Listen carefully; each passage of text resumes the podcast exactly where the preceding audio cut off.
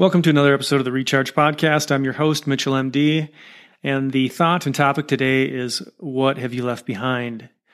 Looking back, I use an app on my phone. It's called Day One. It's just a journaling thing, and it shows me pictures uh, of the years past. And what is really fascinating in my mind is that last year on this date, we were preparing to move across the country, and we sold probably about 50 to 75% of our stuff and what didn't sell we donated and the interesting thing is that the vast majority of everything that we got rid of has remained absent in our life and is not missed. There might be a few little toys or mementos or kitchen items that would be nice to have but not must haves.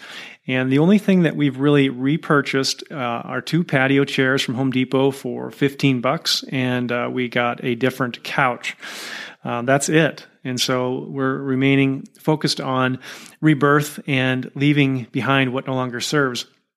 I think that can be a challenging concept for many, myself included at times, is that to change and become a better version of yourself, you have to let the old version go. A part of it, or a part of you, uh, essentially has to die and be reborn. And that's the process of growth, is constant death and rebirth. And it's no different than in nature, the same as within inside of us, whether it's a physical change, a mental transformation, a career change or a physical move. All of it requires letting go of something in the past.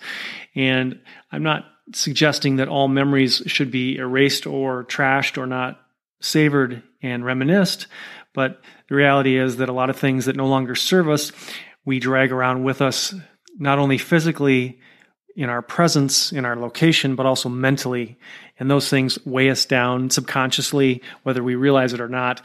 And making a wholehearted decision and choice to let those things go and to embrace the new, better version of yourself is just a simple strategy that I hope you find helpful. I hope things are going well for you. Again, if you haven't checked out the mitchellmd.thinkific site, I encourage you to do so. And uh, been posting some new content inside the private Facebook group. I look forward to uh, talking to you next week and bringing on another guest shortly. Have a fantastic day. Be safe. Be well.